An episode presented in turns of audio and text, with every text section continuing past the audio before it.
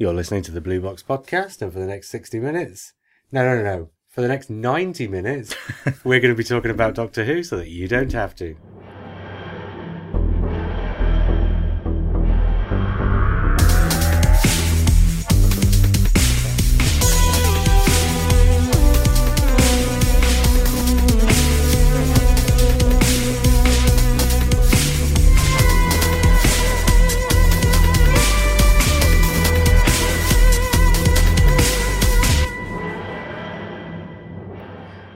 I'm JR. And I'm Simon. Simon, tell me something. Yes. Driving in the car on the way over here, Yeah. there was an incident where I got to a roundabout, and the person who was indicating to come off to a roundabout was indicating prior to the turning before the turning he wanted. I could tell, I could tell by the positioning of the car in the roundabout that he wasn't going off at the turning before, so I stopped and waited and let him go. Mm. So I've got to ask you a question, Simon. Do people's indicating or lack of indicating, is that something that annoys you too? Intensely. Oh. Intensely. And why do you think I brought this up, Simon? Because I did a Facebook update only earlier this evening. About people who don't indicate when they should. Well, in, in as much as they don't use indicators as indicators, they don't indicate what they're intending to do. Yeah. Surely that's- there's is it the Greek bit at the start, the in bit, which in, infers that you do it before you actually do the action. Oh, I don't know. When I'm at home, that Greek bit that says in means something else entirely to Oh me. yes, of course. uh, Fusel, Jerem. So the moral of this story, ladies and gentlemen, is if you're driving a car and you want to turn, indicate so that other people on the road know what your intentions are. And it doesn't necessarily have to be the driver behind you or the driver in front of you. It could be a pedestrian or anybody or anything. A duck. I hit a duck the other week because I forgot to indicate and the duck didn't know I was coming. True story, Simon. Stop laughing. Fusel, uh, Sorry. Fusel Jeremiad, aka at Disc Grinder on Twitter, says at JR Southall, JR underscore Southall. Oh yeah. Have you considered that Matt Smith sounds like Oliver Postgate and may have based his character on the young Professor Yaffle? No, clearly. Oh, but I mean, Matt Smith's made for life, though. If he can carry on doing kids' programs like that, I mean, Oliver Postgate. Oh yeah, but he's talking specifically about Professor Yaffle, and they only ever made what was it, thirteen episodes of Bagpuss? I Oh, yeah, it was yeah, even yeah, that yeah. many. Mm. Well, he's not going to make his fortune from a remake of Bagpuss, is he? Well, you could. Do you know what? Remake of Bagpuss. Who would you cast as Bagpuss? Okay, we've got Matt Smith as Yaffle. Right. Who would you have? All doctors. Who would you have as Bagpuss? Tom Baker.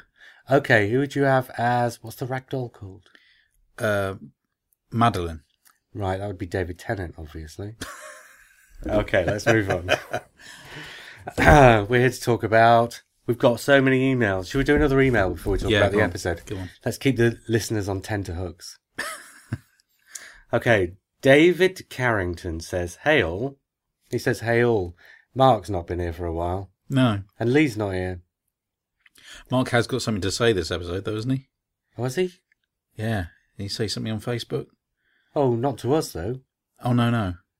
Okay, so if people want to find out what Mark thought about, Oh, no, actually. No, that was private, wasn't it? We won't say that, okay, thinking about it. But we can.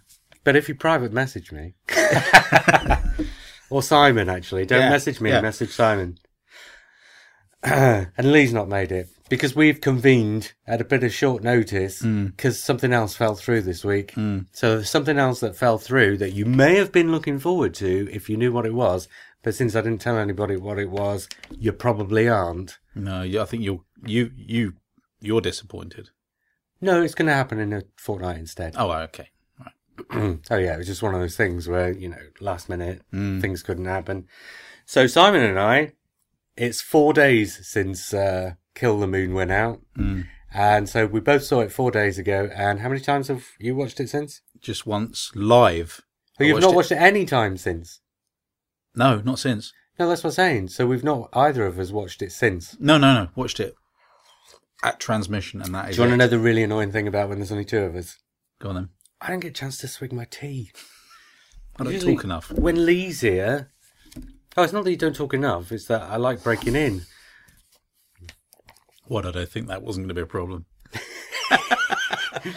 David Carrington. So we've only seen Kill the Moon once. So this, and this was four days ago. So this is going to be a slightly less on the nose review than normal. I I think. don't know. Well, we'll I talk don't about know. it again when we've got Lee, right? Yeah, yeah.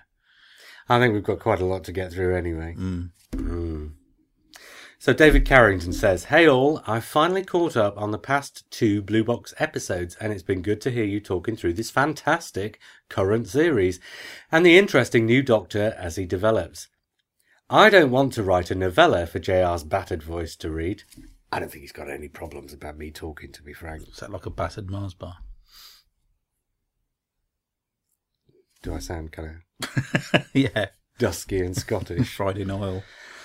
but I did want to pick up on something he said in the review of Listen about Mr. Moff's West Wing stroke Aaron Sorkin influences. The mark of the West Wing, Studio 60, newsroom, etc. You missed out Sports Night. But that's hmm. never been released in this country, I don't think. So, I've never even heard of it. well, it was what Aaron Sorkin did before the West Wing. Oh, right. Okay. It's like half hour episodes, well, 22 minutes because it's American with the adverts. Hmm. And it was just two series of about 25 episodes each, set in the newsroom of a sportscast. Okay. So it's a bit like the newsroom, Mm. but with sports instead. Mm. And it was more of a sitcom, Okay. slightly angled more towards the sitcom thing.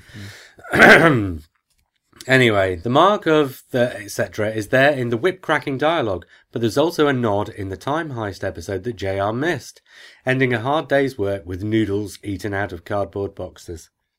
Oh, right. yeah, Yeah. that's what they all do in Aaron Sorkin dramas. All that was needed was for the doctor to look up at his staff and ask, What's next? And the show could have smash cut to the final credits.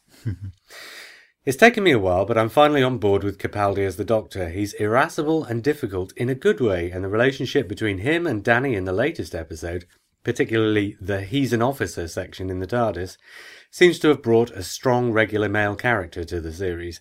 Danny is vying for the alpha male role in a way that Rory and Mickey, the last two other half companions, haven't been able to. Hmm. It's nice to see different dynamics at work, demonstrating that having strong female characters doesn't have to be at the expense of strong male counterparts. Finally, is anyone else looking forward to seeing the Doctor threatening Chris Addison as Seb if and when he finally gets to the Nethersphere? I'm hoping for an extended, unspeakable Tucker-esque threat made to a whimpering Seb. Or maybe not. Anyway, thanks again for the show, David. He's right, though. Mm. I mentioned that in the last podcast, didn't I? Perhaps may have done about uh, Addison and Capaldi Yes, you did. Yeah. with yeah. the boots on the other feet, perhaps. Mm. Well, although as Addison is playing like the personal assistant to uh, Missy, it might actually be not quite so on the other foot after No, all. no, I don't think so. I think so. But he's he's absolutely on the ball. It's interesting the the Capaldi thing. I he there's no denying that he is less commercial than the Hmm. last couple of Doctors. I, I I was looking at um you know the adverts on when you go on certain websites and you see like the banners up the side, and obviously he's not got the physical attraction of the other ones. We've gone through all that, and the series has gone through all that. But uh, from a commercial point of view, I don't think you know our kids going to be wanting a Capaldi action figure. Well, I just way? got one yesterday. Yeah. Birthday swag. Oh yeah, I mean he looks great with his eyebrow. He's got a quirky eyebrow. Oh, no, no, that's the regeneration one. he? Oh, is it? The one in his proper costume, he doesn't have the raised eyebrow. Yeah. So I'm going to have to go out and get the regeneration one as well now, aren't I? So I get the one with the eyebrow. Yeah, yeah. But but then we went through the seventies, didn't we? In the eighties. Here's the thing. when Tennant was the doctor, Mm. you had Mickey. Mm. And Mickey didn't need to be eye candy because the doctor was the eye candy. Mm. And to an extent when Eccleston was as well. So Mickey could be, well, he calls himself the Tin Dog in School Reunion, right? Yep, yep. what he's really saying there, in effect, is he's the comedy sidekick. K9 was the comedy sidekick. Mm. Because K9, for as much as he'd occasionally solve problems and things like that, K9 was an excuse for a bit of banter between the doctor and a robot dog, right? Yep, yep. Mickey, well, it wasn't banter but Mickey was a fall guy. He was. He was the brunt of the jokes. So fast forward to Matt Smith, and then you've got Rory. Mm. And in that first series, Rory was the fall guy again. Because again, he didn't need to be the distraction for the female viewers. Mm. He didn't need to be the attractive male, you know, central figure. And although Rory came into it more, he always kept that sort of distance. Yeah. I yeah. think. Mm. I don't think he ever. He became more of a. He never became an alpha male. No. He never became the sort of. He never quite became a sort of role model for the kids or pin up for the ladies No. or whatever. He did develop and he got a lot. There was that, that lovely shift, wasn't there, from Team Amy to Team Rory, wasn't there, Hmm. going on? Yeah. And I tell you what, I've seen a lot of criticism of um, the way that the male characters are written. Why does it always need to be a sexually charged triangle? But I thought after Vampires of Venice, it never really was that. No. And while they did address that occasionally, where you'd have Rory wondering whether Amy was talking to the doctor or to him when she was saying something like, oh, a wonderful man fell out of the stars and stuff like that, I never felt that that was sexually charged Mm. between her and the doctor. I thought after that kiss at the end of the seduction scene at the end of Flesh and Stone, Yeah. I don't think there was any sexual tension between her and Matt Smith whatsoever. No. No. I mean, it was put, it kind of drew a line under it with the uh, Yeah. with the I- I- pregnancy anyway, I think it? that was what it was there for, to draw a line under it. Yeah. Yeah. And that's why the 11th Doctor then goes and picks up Rory and brings him aboard. And at the end of that series, they even end up getting married. yeah. And the Doctor is never in the picture from that point. And in fact, the Doctor from that point is having this thing that I talked about last week as well with River Song, Mm. which I don't feel was consummated. No. But that's where the Doctor's attention in a romantic sense is uh, being drawn to River yeah. Song. Yeah. Yeah. So Rory and Amy, from that point, were a couple without that distraction, Mm. I think. And even though you had those occasional scenes where Rory would get a little bit worried, I don't think he was worried in a sexual fashion. No. When she was saying things like a wonderful man fell out of the stars, I think Rory was worried in a am I good enough for her fashion. Yeah. Mm. In the same way as they're writing the storyline about Danny Pink. Yep. Is he good enough for Clara? Mm. Mm. Mm. And on the subject of Clara, just before we get to Danny Pink, there was that scene in, I think it was the time of the Doctor, hmm where the truth field, and they both have to say something. I've addressed this before, actually, but I've seen this brought up again since, so I may as well address it again. They're in the truth field, and in order to demonstrate the truth field for a watching audience at home, a watching non-fan audience at home, just regular viewers, you know, eight million regular viewers who who perhaps aren't quite as up to speed with the main fans as uh, you know on science fiction terminology. If you mention the expression truth field, the average guy sitting in the chair at home is probably thinking to himself, "What on earth are they talking about?" Mm. So you have to demonstrate it. So each of the two characters has to reveal something within the truth field that they wouldn't ordinarily reveal. Mm. Yeah. So I can't remember what it is the doctor says, but it's something ridiculous. Yeah. Uh, I don't know, something about his wig or something. I can't remember. Oh yeah. Yeah. Yeah. Yeah. That's right. But Amy says, and I fancy you. Clara says. Uh, Clara. Clara says to the doctor, and I fancy you. Yeah. And so then sort of snaps herself out of it. And Yeah. people have taken that to mean that whole 11th Doctor and Clara thing is yet again sexual tension between the Doctor and his companion. Yeah. There was no sexual tension whatsoever No. in any of the episodes. And even in that episode, there's no sexual tension whatsoever. You can fancy someone without it being any kind of sexual thing Yeah. whatsoever. Absolutely. I've just just watched the uh, to give you an idea when this is being recorded. I've just watched the final of the Great British Bake Off. Sue Perkins. I fancy the pants off that woman, but there's no obviously there's no sexual thing going on whatsoever. Oh, yeah. As yeah. in, she wouldn't be interested anyway. You know. But and the fact is, the Doctor is, and yes, they've made a thing about Rose and the Tenth Doctor and all this kind of thing. Yeah. The Doctor is an alien, right? Yeah. And so, and Clara, at the point where she admits this, I fancy him, Mm. she's seen a lot more of the Doctor and his other bodies, Mm. and knows better than anybody else, how old he is, and all this kind of thing. When she says I fancy him, all she means is he's an attractive man. And Yeah. he's also not just an attractive man, but he's also a powerful man Yes, yeah. uh, and a charismatic man. Mm-hmm. So it's very easy to say he's somebody for whom there is a certain amount of attraction without it actually being something that she could or would. Yeah, he's not the object of her desires. No, She just- absolutely. yeah. So anyway, then we get to Peter Capaldi and Danny Pink. And again, this came up in The Caretaker, didn't it? yeah. The yeah. Peter, because since we recorded the review of The Caretaker, I've seen a lot more on Facebook and Twitter and listened to podcasts and stuff. And again, it's this, is there some kind of sexual triangle going on here? And is the doctor having to show off for, for Danny? And is Danny having to show off for the doctor? And are they both fighting over Clara? But it's stated pretty clearly in that episode.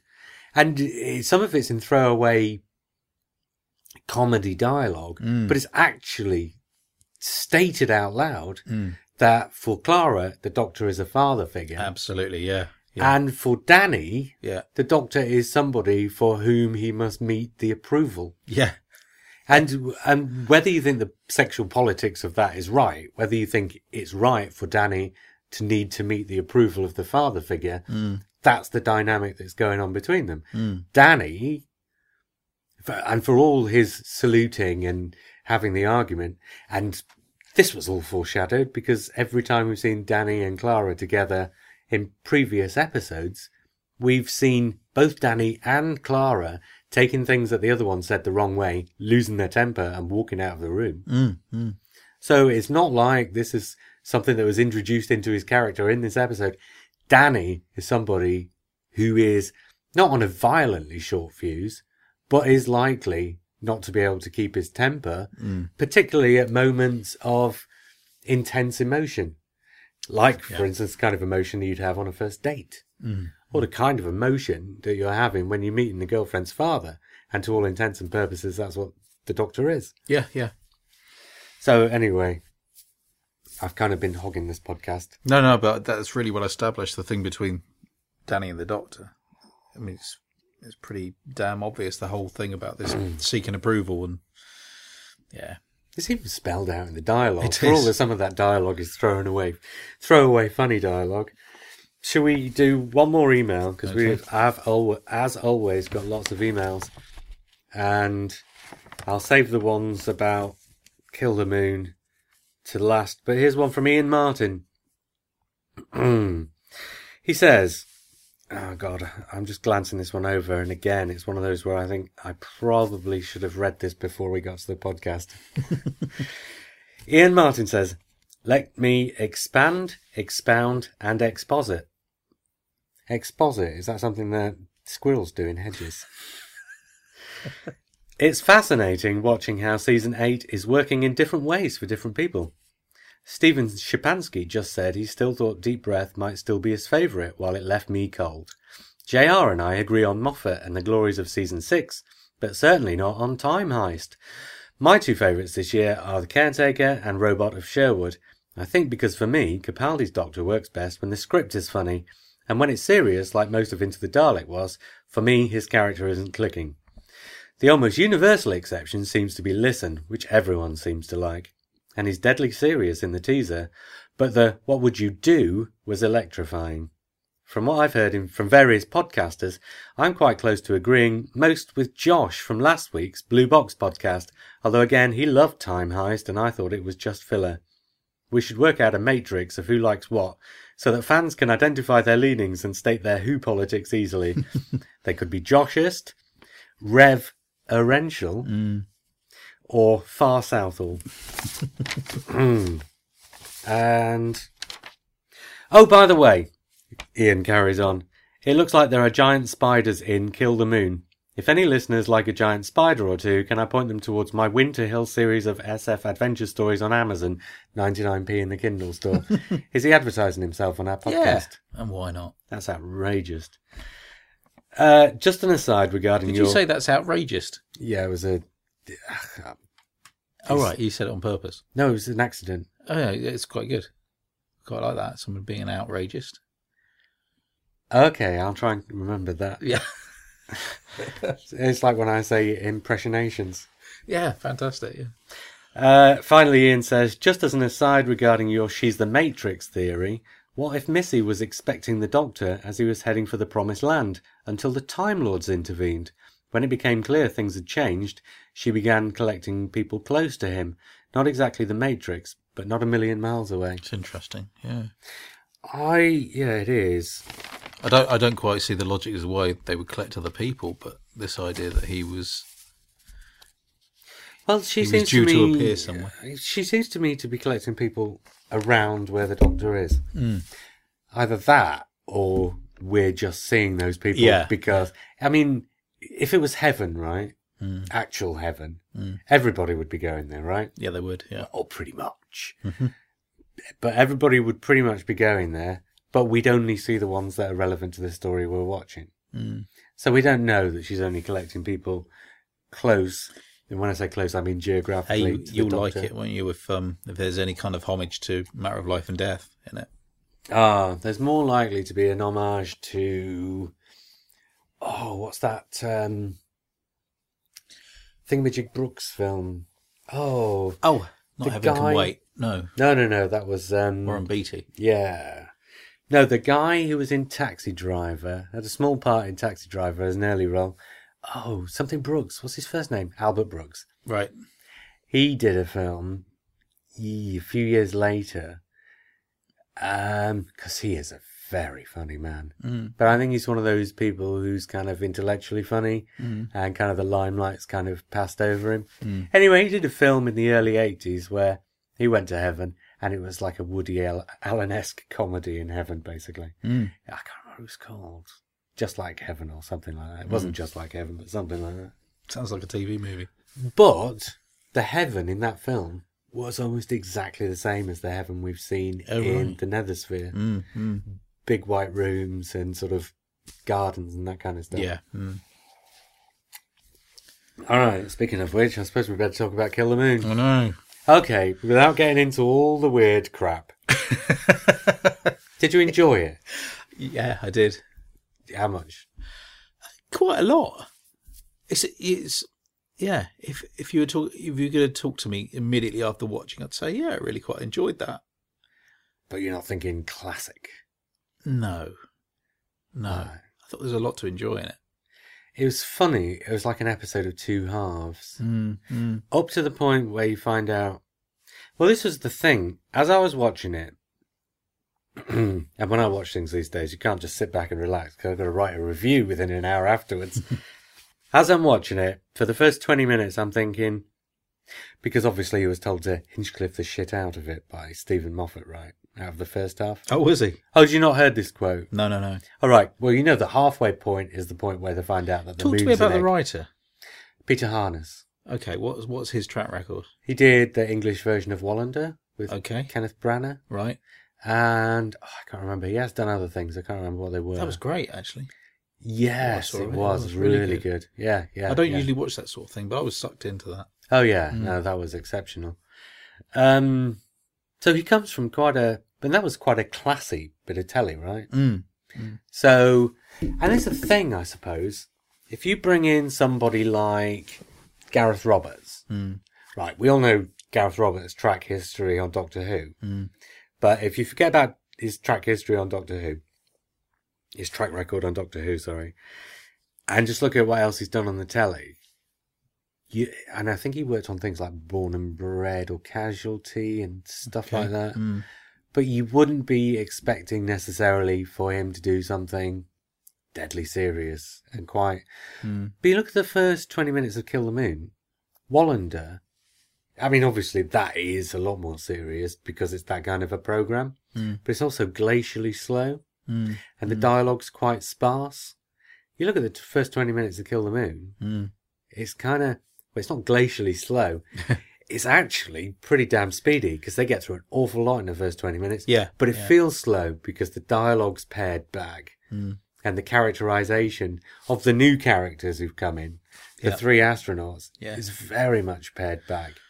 So you can see his roots in Wallander. Well, not necessarily his roots in Wallander, but you can draw the line between Wallander and uh, kill the moon. So as I'm sitting watching the first 20 minutes, I'm thinking, first of all, I'm thinking, blimey, they're getting through an awful lot of stuff here, but they're getting through it in very little dialogue. It- things are just happening. Yes. Apart from the occasional scene, like the bit where the doctor tests the gravity by jumping around, Yes. Yeah. which was hilarious, by yeah. the way. Yeah. Very good. Yeah, and strangely, in contrast to, um, you know, I picked up on the exposition in Time Heist. I didn't, Yeah. I didn't feel like any of that was going on in Kill the Moon. And yet it was all there. It was all exactly the there. Yeah. It reminded me in that respect of um, the first episode of the Satan Pit, um, The Impossible Planet, Yeah.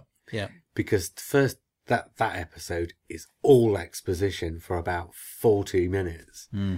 and yet because other things are going on while the exposition's happening, Yeah. you're distracted from the fact that people are just telling each other things. Yeah, and they're kind of yeah, the the information's coming forth at natural moments, isn't it? Yeah, and what you really need there is a decent director, because you can write it as well as you like, but if the director doesn't get what you're doing, he's not going to film what you're doing.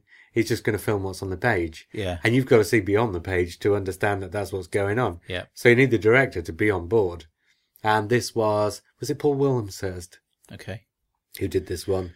It's really well directed. Mm. And the director knew exactly what was going on and he, he shot what was going on.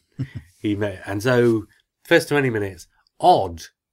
I thought it was very odd tone to the first 20 minutes with the sparse dialogue, mm. but the considerable amount of action and all the exposition, all of that thrown in together. I thought it was odd first 20 minutes.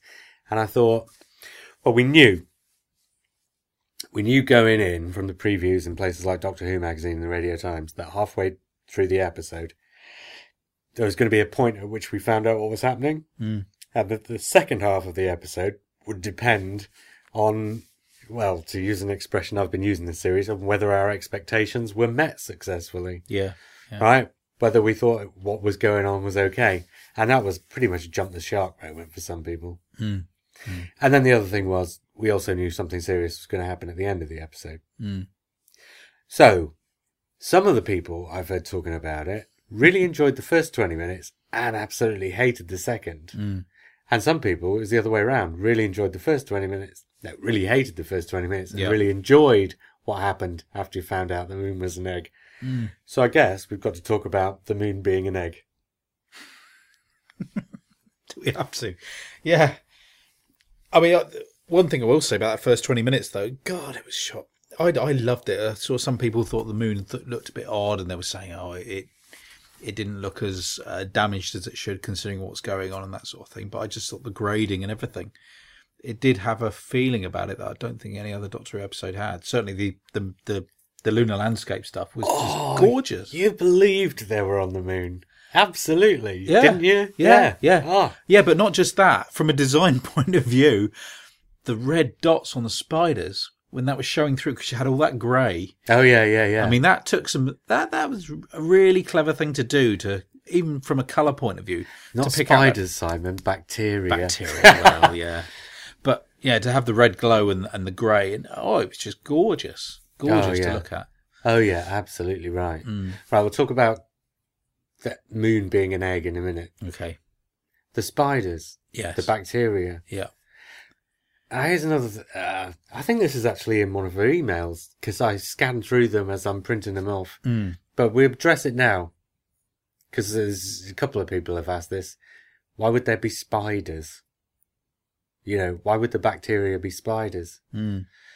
And th- is that a logical flaw? Are we back to the uh, RTD thing of making the aliens look like things we recognise? No, that's not what I was talking about, really. I All was right. talking about the fact that if they're bacteria, most people would think of bacteria as being, you know, creatures with far fewer cells, so they'd be much less sophisticated, Yeah. eh, you know, in terms of their physical makeup. Mm. But if you consider, and we'll come back to the moon's an egg in a minute, if you consider this is an egg the size of the moon, Mm. But it's still made up of atoms the same size of the atoms that make up you and I, Yeah. and it's still made of atoms the same size as atoms that make up spiders and flies and beetles. Mm. And it's still made up of atoms the same size as the atoms that make up bacteria and viruses and so on. And so, if you have something that is a bacteria, but that is the size of a dog, it is going to be as sophisticated a creature as a dog. Okay. I mean, and you've seen blown up pictures of microscopic creatures. Yeah. And yeah. they're still pretty complicated creatures. yeah, absolutely. Yeah. Not nearly as complicated as you and I are, No. but nevertheless a lot more complicated than you'd imagine. And so, if you had bacteria that were the same size as dogs or whatever, chances are they would be quite sophisticated creatures. Mm. And And we also don't know the history of this thing, how it got there in the first place. So the bacteria could have developed somewhere else. So, yeah. Mm. Well, and two more things on that point. Why would they look like spiders? Because they're on a surface of a planetoid, a satellite. Mm. It's got no atmosphere and very little gravity. So the spider shape makes sense if you're going to be existing on that kind of. Yeah. And the other thing is, why they like spiders? Why is the nucleus of the virus like a prawn in The Invisible Enemy? Because it's Doctor Who and they're also there to scare the kids. Yes, exactly. Right. Exactly, yeah. So they, they could have made an episode where their bacteria looked like bacteria, but it wouldn't have worked nearly as I know, well. I know. And And people sometimes seem to forget when they're watching Doctor Who that it does have to appeal to the kids as well. yeah. And the people at home who are not Doctor Who fans, who don't go on the forums and who don't read the magazine, who just want to watch something a bit exciting and a bit mad on a Saturday night, and they see giant spiders on the moon and they think, well, hey, Yeah. Mm. giant spiders on the moon. So why not? Yep. Simon, serious question. Yes. Could the moon actually be an egg for a creature the size of a planet? I don't know. Quite. In the Doctor Who universe, Yeah. could the moon be an egg for Yes, a creature the size absolutely. of a planet? Yeah. Well, we've seen, going back to the classic series, we've seen the power of Kroll. Mm-hmm. We've seen the creature from the pit. Mm-hmm. We have seen other things where you also have enormous creatures, not in quite the same way, or you have um, stories like Planet of Evil, where the planet itself almost seems to develop. Mm.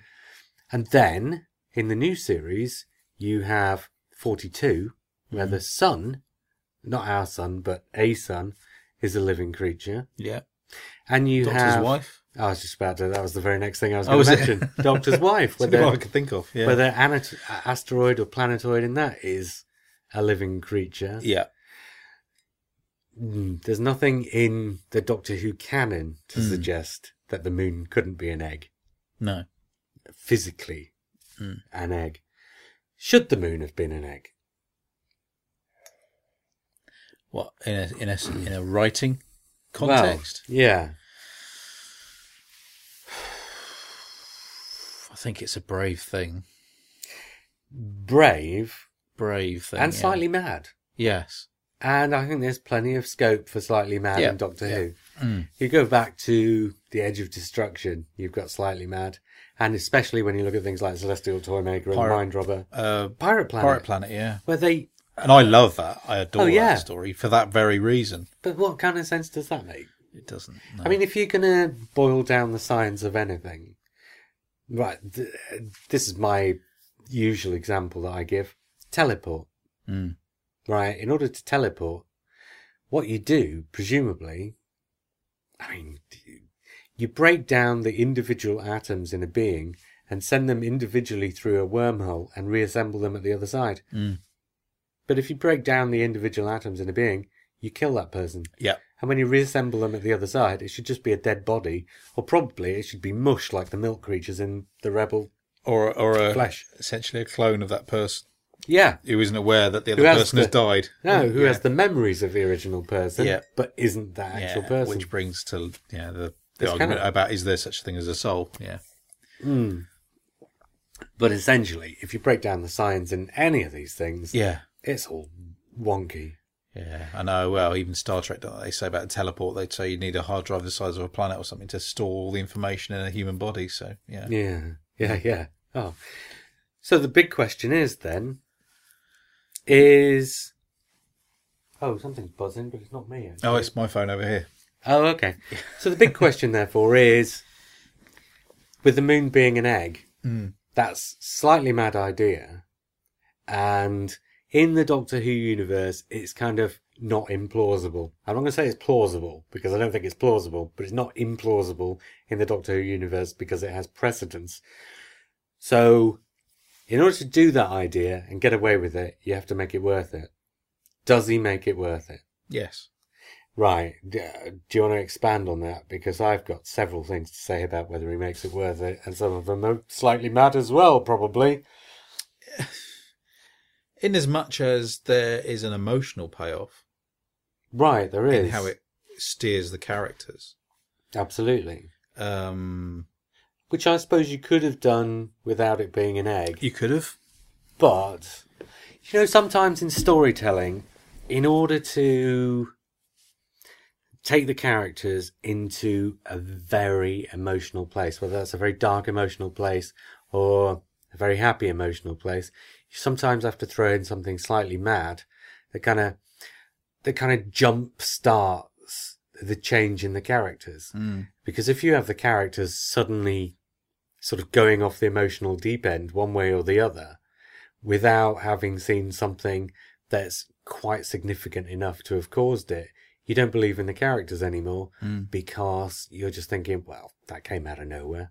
Mm. Uh, we've never seen anything in those people that would cause that kind of a reaction. Mm. The moon being an egg, that is huge. that is enormous. Yeah. Yeah. So as a metaphor for oh, I love that word gonna- metaphor. But That- but that's the thing. We'll come to that later. Yeah. Yeah. Well, when you're writing, Yeah. and you may not do this even consciously, because I think the best writers are the writers who do this by instinct. They don't sit down and think, right, I need a metaphor. What can I use? They sit down and they write a story, and it's only afterwards that they, or you, or the critics, or whoever, realizes quite what they've done. Hmm. And actually, y y Christopher Bryant posted something on my Facebook timeline, hmm. which said exactly the same thing. He said the great poetry, the great poetry is poetry where you can read so much meaning into it that probably the writer never even put in intentionally, No. No. No. but it's still there to be found. Yes. Well, let's go back to Into the Dalek because uh, this is what I think Phil Ford did with Into the Dalek, whether deliberately or not. Mm. But he has made that story a story about the nurture versus nature mm. debate mm. because naturally a Dalek is not an evil creature. It has to be made into an evil creature by having several of its synapses turned off, several of its memories turned off, so that it doesn't know anything else but evil. So that story, whether Phil Ford ever actually meant it to be that or not, but the whole story revolves around the fact that the Dalek has been made to be an evil creature. And the argument that Clara makes when she says to the doctor, no, the thing that we found out today is that you can have a good Dalek. Mm. And then she proves it by turning those synapses, turning those memories, whatever, back on, and the Dalek becomes good again. Mm. So he has made that story about that, whether he meant to or not. Mm. Now, Peter Harness, to my mind, and there have been a lot of theories about what the Kill the Moon is really about. But I'm going to take another swig of tea before I get into this. Ah, yeah. I think I've got some whiskey. Some right. Tea swigged. eggnog. Peter Harness has written a story in which the central idea that everything else comes out of is should you interfere with nature? Okay. because here is a natural process taking place in our sky. And whatever becomes of everything around it after that natural process, hmm. that process, if it was unaffected by science or reason or anything surrounding nature, if it was left entirely natural, that process would have gone forward and the results of that process would be either beneficial in the long term or in the short term in one way or another. Hmm. Now, to put what I mean in terms of what we see, the moon is in the sky. Hmm. If mankind hasn't developed enough by the time the moon is set to hatch, by the time it does hatch, then mankind can't send a spaceship up to the moon and doesn't have a choice in whether they destroy it and stop it from hatching hmm. or whether ele- they allow it to go forwards. Hmm. Nature, and when I say nature, I don't mean like Mother Nature, I mean just a natural process, has put that egg in our sky. Now, mankind can see it and knows what's happening, and mankind brings reason to this. And mankind says, if this egg hatches, there's every chance we'll get destroyed. And yes, it's true. Sometimes, if, uh, and here's an example from the Doctor Who universe, but if the moon's arrival in the first place is what killed off the dinosaurs, then yes, potentially mankind has every reason to worry that the hatching of the egg will see mankind destroyed. And although life in some form will continue to exist on the earth, it won't be man. Hmm. So man decides to intervene. But, mm, Swig's tea again. Hmm. But the way nature works is not destructive. No. Obviously, there are destructive tendencies in nature, otherwise, nobody would ever get to eat. Hmm. But nature, generally speaking, and again, when I say nature, I don't mean like some cuddly mother nature thing. I mean just the way things happen when they're not being affected by reason or science. But generally, the way things happen don't happen destructively. And obviously, there are examples to the contrary. So what Peter Harness is really writing here, whether he intends to or not, is a debate about whether you should interfere with this process that's taking place in the sky naturally, mm. or whether you should trust it to nature that nature is making the best decision. Obviously not consciously, mm. but unconsciously, whether the thing that is happening in the sky is going to be, in the bigger picture, beneficial or not. Mm. So, the big argument about whether they should blow it up and Clara's decision to make about whether they should blow it up mm. becomes a part of this whole, and it's nature versus science, I guess. It's the debate between nature versus science. Will allowing the egg to hatch naturally be beneficial or detrimental to mankind? Hmm. And the doctor takes himself out of this argument. Hmm. And we find out at the end that he doesn't know, No. but he just trusts to nature. And he also trusts to Clara to make the right decision, knowing that Lundvik isn't going to, hmm. And probably suspecting that mankind isn't going to, because when you ask a species to make the decision, they're not looking at the bigger picture. Yeah. They're only looking at their place in that picture. Now, it could be that had that egg hatched, it could have destroyed all of mankind and most of life on planet Earth. But it doesn't. And I think what the episode is really saying, not any of the things that other people have been saying that the episode is saying, but I think what the episode is really saying is that, metaphorically speaking, nature, evolution will always be beneficial in terms of the greater picture. Mm. And so it could have gone the other way. Mankind could have been destroyed. But I think the doctor realized that mankind couldn't be destroyed because mankind wasn't destroyed in the future. But that's kind of irrelevant to the argument. Yeah, yeah. The main point here was that Clara had to have the vision to see that what was happening in the sky was a good thing Yeah. rather than a bad thing. a natural occurrence. Yeah. Yeah.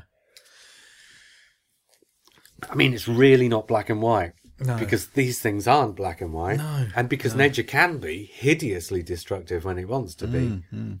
But generally speaking, the hideously destructive things are the sort of once in a lifetime things or they're in so far in the minority. You know what I mean? The, the tornadoes that sweep through America, that's three out of 365 days or whatever. You know, a disaster is not the majority, uh, thing that happens. Oh, I can't think of my words, but you know what I'm saying. Mm, mm. So, and this episode falls down Oh, are, pardon me, doesn't give easy answers, but No. it definitely falls down on one side of the debate because it has to have a resolution in the episode. And the resolution is the egg hatches, nobody gets harmed, everything goes on as before, and the creature that hatches out of the egg even lays an egg to replace itself. And the moment it lays the egg to replace itself, and people have said, oh, that's ridiculous. And yes, it is ridiculous. But the nice thing about that is the fact that it lays an egg afterwards is, metaphorically speaking, a reward to humankind for not pressing the button. Yeah, yeah. And uh, and as a symbolic thing of the cyclic nature. Yes. Of nature. Yes. Yes. So the whole thing is really deep. it is. And whether he actually Very meant it, positive as well. Yeah. Oh, yeah. Yeah. Very, very positive. Yeah. And whether he actually meant it to be that deep, Mm. it's, uh, even if he didn't mean it consciously, somewhere in his subconscious, all those ideas had to come from somewhere. You know, you don't write things in isolation. I've said this before. Even if you don't intend for your ideas to necessarily be what they are, having, you know, the fact that they must have come from somewhere is what turned them into what they are. So he must have been thinking. He he must have been thinking about some of this stuff, even if not all of it. Mm. But yeah, it's, it's people's perception on these things, isn't it? It's like you say, it is like poetry, and I, I can't honestly believe that the guy was writing this story to that level. No, he probably wasn't. But writing it very instinctively. I mean, I was thinking that the writing process was possibly right. This is Doctor Who. What can I? How can I put the Earth under threat? And how can I mix with that some kind of ethical, difficult decision that's got to be made? Something which possibly he was told has to really stick the knife between the Doctor and Clara. yeah, he's probably been told that Yeah, because Moffat would definitely have said that. But the rest of it comes out of not just his subconscious, but also comes out of him having absorbed Doctor Who. Mm. Because especially if you look back, perhaps more so at the Russell T Davies ones, well, I think it's there in the Moffat ones as well. There quite often is an ethical dilemma. Mm. And even episodes like The Doctor's Daughter have a sort of ethical dilemma right at their very heart. Mm. Mm. So I think even if you're not necessarily meaning to, you can put an ethical dilemma in just because you're writing Doctor Who, Mm. and just because that flows naturally out of the pen when you have your mind in that frame. Mm. right, we're going to have to talk through some of the other things that people thought about that as well. I tell you what, Mm. before we carry on, shall we go through the rest of the emails? Because people have brought points up. Yeah, yeah, yeah. So we might as well get the points that other people have brought up. We have got. Hang on, I. Oh, yes. We've got Miles Northcott and Kieran Hyman. I think I'm going to go to Miles first and come back to Kieran afterwards. Oh, but Sean M. Vale wrote a very short one. He says, I think Danny Pink is an emotionally manipulative prick. Lots of mind games with Clara, preying on her weaknesses, and that ultimatum he gave Clara at the end of The Caretaker really pissed me off. What about the secrets he obviously has? Same rules for him? Yep. Okay, let's talk about that for a minute before we come back to Kill the Moon, because there's so much to say about Kill the Moon. We can get back into it in a Yeah. moment. Well, very human. It's very real. That's what I was going to say. We all do it. We all play mind games. Even with the people who say I don't play mind games. And again, Just by saying that, you're You- playing a mind game. and again, you do it subconsciously without even realizing what you're doing. Yeah. And just because you've got secrets doesn't mean to say you can't be pissed off with somebody else for having secrets, right? Mm. In fact, if you've got secrets yourself, probably makes you even more pissed off because it makes you understand why they're keeping secrets from you Yeah. and makes you even more determined that that shouldn't be the case. Mm. Mm. It's, I think it's very realistic. Yeah, I think, I, do. I do. I think he's he's quite possibly one of the most realistic characters we've had in Doctor Who. Ever, yeah, Yeah. in the entire 51 years. Mm. Probably is, if not the most realistic. Yeah. Which is quite odd that people seem to be. Oh, but I don't like it when that happens. Yeah, yeah. Which, well, I'd be interested point. to hear reactions from um, people who've been in the army, the soldiers. I think I've read one sort of negative reaction about him. I can't think what it is. I'll have a think about that.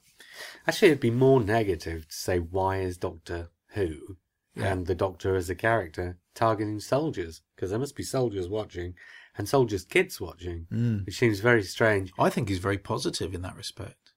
Well, in one way, it's odd and not good to see the Doctor being down on soldiers. Yes. So the positive thing about it is that you're seeing a very positive role model in Danny Pink. Incredibly, yeah. Yeah. Who's kind of saying, yeah, okay, he might have this problem, but actually, what we're seeing demonstrated on screen as opposed to just talk about mm. is how positive these people can be. Yeah, So, and the other thing about the ultimatum he gives, because he remember he says at the end of the caretaker, if he ever pushes you too far, I want you to tell me, or we're done. Mm. And people are saying, well, that's a real ultimatum. That is just sort of a normal thing in a relationship. Mm, mm. If there's something going on in a relationship that is exclusive to one of the people in the relationship and that excludes the other person in the relationship, Mm. then the other person in that relationship may be able to live with it, but only to a certain point. Mm. That there would come a point at where the person who is excluding excludes beyond which any reparation yeah. could be made. Mm. Mm. So that ultimatum is in effect not really an ultimatum, but just an attempt to build a bond Yes. where potentially a bridge could be burned. Mm. Mm. Absolutely, yeah. Yeah. And it felt very it felt very natural to me. Mm. Mm. And it felt very reasonable to me as well. Yeah, absolutely. Okay, Miles. Where's Lee? Miles Northcott starts off his email. What up, bitches? okay. when this season's episode titles were released and we saw that this one was called Kill the Moon, I did wonder how an inanimate object could be killed. What I didn't realise was that the moon was an egg which took a bit of mental adjustment to sit happily in my head, but it's okay. I'm over it now. Mm. Over. Oh. In some ways, this new egg stroke moon idea fits better with the Silurians' original theory of a small planetoid coming into the Earth's orbit, which then clearly got poached and stayed with us from that point until 2049. The interesting element of Kill the Moon was the Doctor's inaction, forcing Clara and Lundvik to decide the satellite's fate. This is easily explained by the Doctor's dislike of soldiers but clear love of eggs. Mm.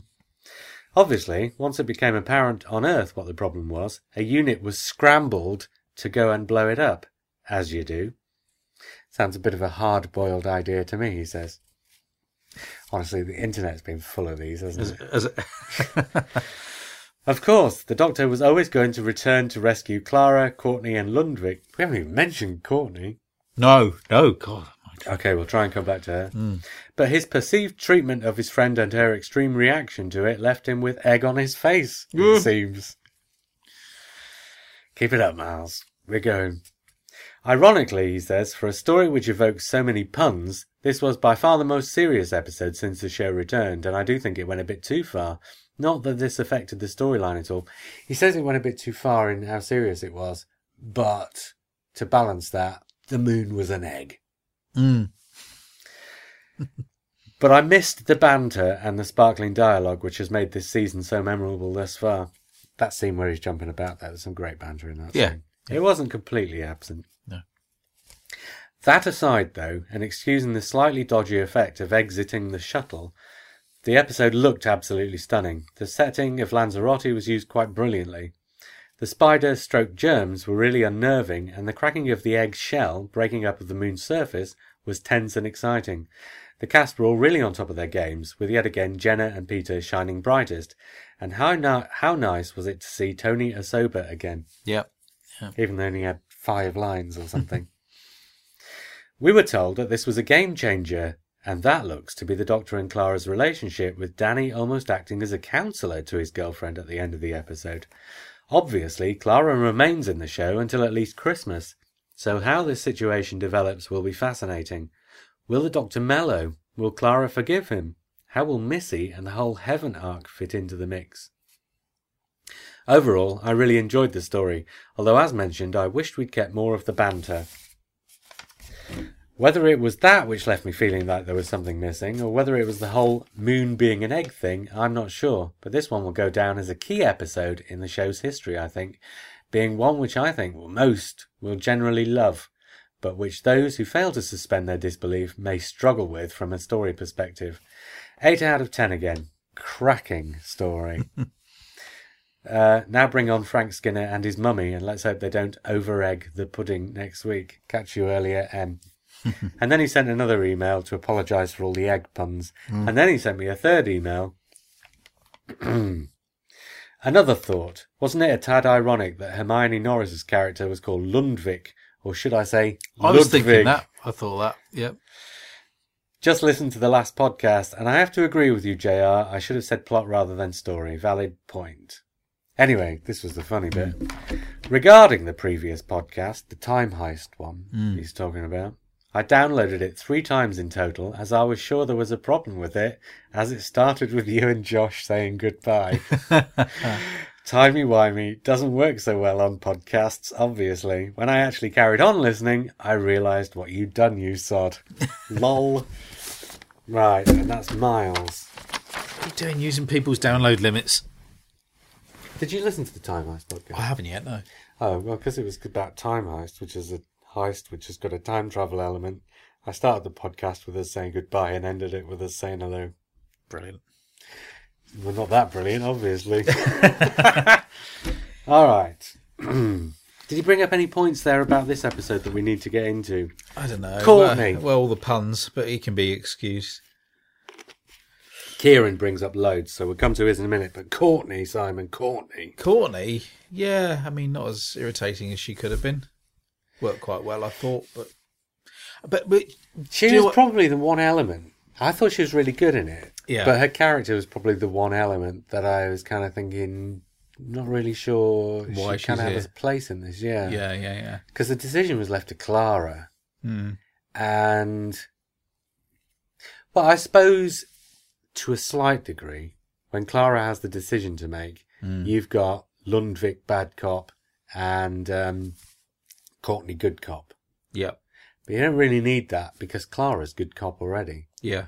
So really, that scene was about whether Lundvik could persuade her to press the button or not, Mm. or vice versa, whether Clara could persuade Lundvik not to. Mm.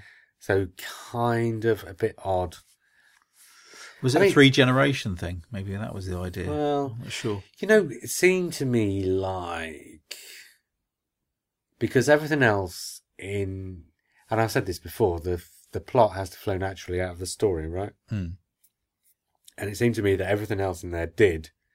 The whole idea of the moon being an egg, everything building up. It's not like they said, "Oh, we will have giant spiders on the moon. What can you do with that, Peter?" Mm. It felt like, and it probably wasn't the case, but it felt like he came up with the idea that the moon was an egg, and everything else was like right. And so, what would be the next logical thing? Mm. And obviously, I don't actually think that was the case, but he did it well enough that he could persuade you of that, to my mind. Yep. But Courtney was the one element that didn't feel a natural fit. In some ways, in some ways, it was very worthwhile having her there because a lot of the stuff at the start of the episode you could have, and the banter is a good example. What banter you did have, Mm. But also you got to see something that Clara would perhaps have taken as second nature, Mm. kind of from a slightly more wide-eyed perspective. And I think they did the moon so well that if Clara and the Doctor had both taken it for granted, it would have lost some of its luster. Yep. Yep. But I thought she was very good. Ellis George, who plays her. Mm. Yeah. No, I did. They, apart from Nightmare in Silver, they found some exceptional child actors Mm. or Absolutely. younger actors because she's probably seventeen or something. Yeah. Yeah. Because for some reason, as I said, um, the last podcast I did, I saw her in the trailer for it, and uh, I didn't even realise it was the same person. well, no, it looked like an older version of her. She looked taller. yeah, and the hair, of course, being so different. Yeah. Yeah. But being in the spacesuit kind of gave her a completely I different. like I like the way he's got his supply of those orange suits now. Because didn't they all they all came from um, the Satan pit, didn't they? yeah. Or his original one. I love the fact he kept getting it out. He nicked it. Well, yeah. But now But it's got more maybe, well, we've seen the room in the TARDIS that makes things. Maybe it just replicated the one he Uh. brought back at the end of that story or something. Yeah. Or maybe it just looked into his mind and said, "Oh, he likes this orange spacesuit. Let's make some more." I don't know. Hard to say. Let's get into Kieran's before we get back to, uh, and then we'll come back to some of the other things that have been said about Kill the Moon because I think it's worth talking about what other people have been saying about Kill the Moon because there has been a huge amount of debate about this episode. Yeah. Mm. So, Kieran says, Hello, the Blue Box podcast. First off, I agree that the Doctor never loved River, and I hope she doesn't return as a regular, but maybe a last hurrah to see what she's like with Capaldi. You know, on that point, that episode, um, Name of the Doctor, very obviously, and especially with that kiss at the end and the way he says goodbye at the end, that seemed to me very obviously that Steven Moffat was intending not to use River Song again after that. Yeah. But having said that, because of the way their story works, you could bring her back if you thought there was a good enough reason to. It was nice the way um, River was dropped in the conversation, wasn't she, by Hmm. by the doctor and the caretaker, Yeah. Yeah. and that was nice. It was nice in as much as it wasn't like you know they just drawn a line and all of a sudden she wasn't mentioned anymore. Even Capaldi's doctor's mentioning her. So I suppose one valid reason to bring her back would be to see how she is with Peter Capaldi's Doctor. yeah, mm. And if you could find a story that made it seem worth it as well, that would be two good reasons. And I suppose if you did do that, what you have in the name of the Doctor is the last time River Song sees Matt Smith's Doctor, Mm. which in a way still works. But that episode just seems to me to be such a final full stop on the relationship between yeah, the two from the characters. storytelling point of view, yeah, yeah. Anyway, Kieran says, but now to Let's Kill the Moon. I'm not entirely sure what it was supposed to be about, and I have some minor points of interest and or general confusion. Okay, Simon, he's bullet pointed this. Shall we go through them? Yeah, go on. Could somebody explain why those spiders exist? Uh, because bacteria exist, exist around all living organisms. There's one question there, though, I suppose, and Hmm. my scientific knowledge isn't up to it.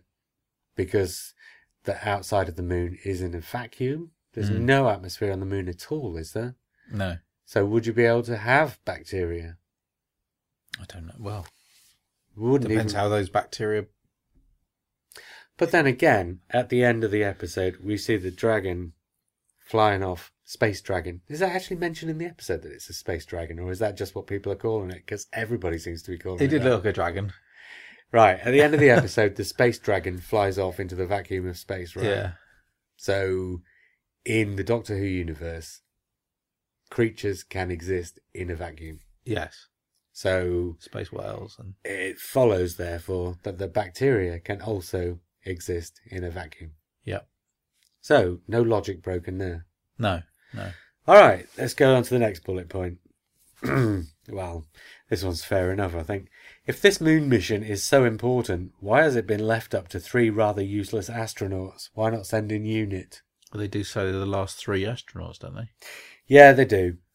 But you have to say, It's not explained. Fair. no, I But- think, I think that that, well, it is taking place at much the same time as Seeds of Death, I suppose, where um, TMAT has replaced space travel. Yes. And in that story as well, there's a big point of nobody can fly rockets Oh, anymore. no, yeah, yeah, of course.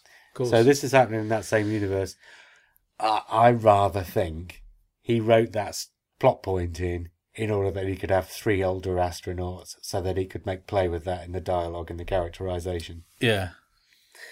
And also because when it comes down to it, at the end of the story, when it comes to making that decision, you want somebody a bit more seasoned.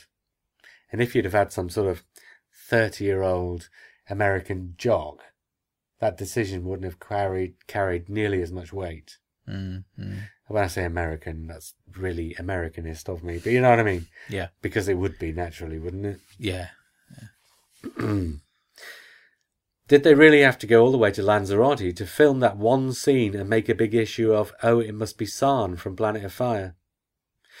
Now, he's saying two things here. They made a big thing of the fact that they went to Lanzarote and kind of deliberately deceived fandom into thinking it was a sequel to Planet of Fire. As a joke, pretty much. Fair enough. But he does say, did they have to go all the way to Lanzarote to film that one scene? But actually, they filmed loads in Lanzarote. Yeah, it's cheap. Oh, It's a I cheap- get what he's doing. He's making a joke. That one scene, he means the scene on the beach at the end. and what he's Ah. saying is the effective, the moon surface filming is so effective, he's making a joke that it's not even Lanzarote. Ah, right. Okay. I guess.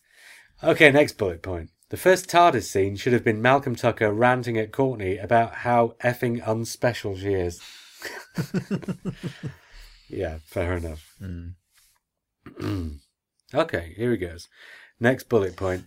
I dislike Courtney being so incompetent and sometimes annoying. I mean, she puts pictures of the moon on Tumblr. Her phone camera must be really good quality to produce production photo quality. But Courtney can be quite good. An improvement on Nightmare in Silver Girl. Yeah, I think we've kind of covered that. Yeah, yeah.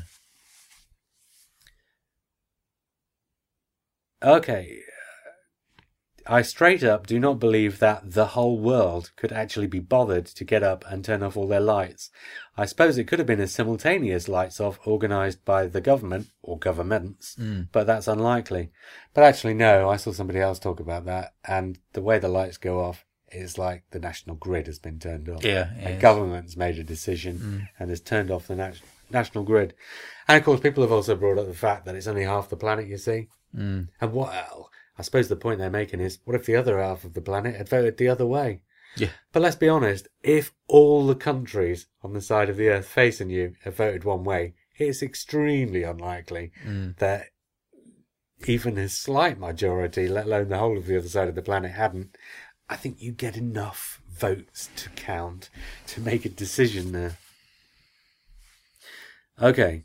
How exactly would that broadcast from Clara manifest itself and who would hear it? Honestly, Kieran, I think you're thinking way too deeply about this. Oh, yeah. It's I think she says at the start anyway. Do you know what? Things like this, we've only watched this episode once, but things like this, you don't remember afterwards, but they're generally covered.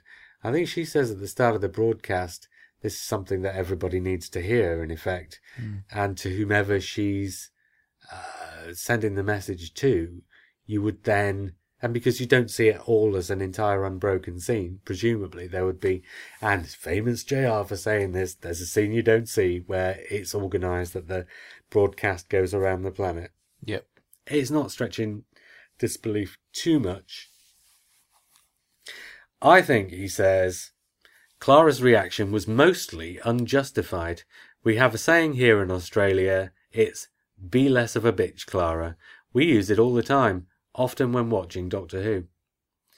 Right, Clara's reaction to the Doctor at the end. That's something we had to bring up. Should we do it now? Mm, yeah, if you like. Do you think it was realistic? Yes, I do.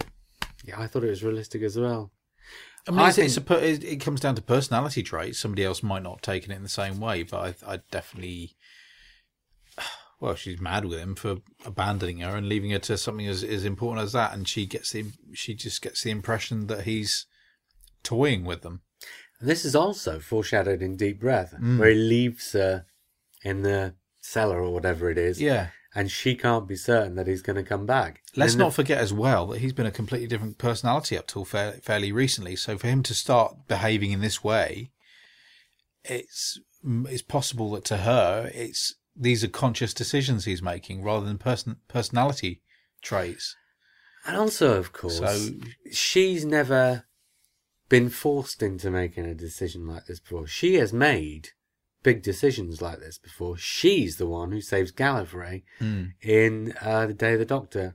And uh, in Series 7B, um, there's a couple of instances where she also makes those kinds of decisions, throwing herself into the Doctor's timeline in the name of the Doctor, for one. But I think also in the Rings of Akhaten, or am I mistaking? But there are occasions when she does this kind of stuff in 7B.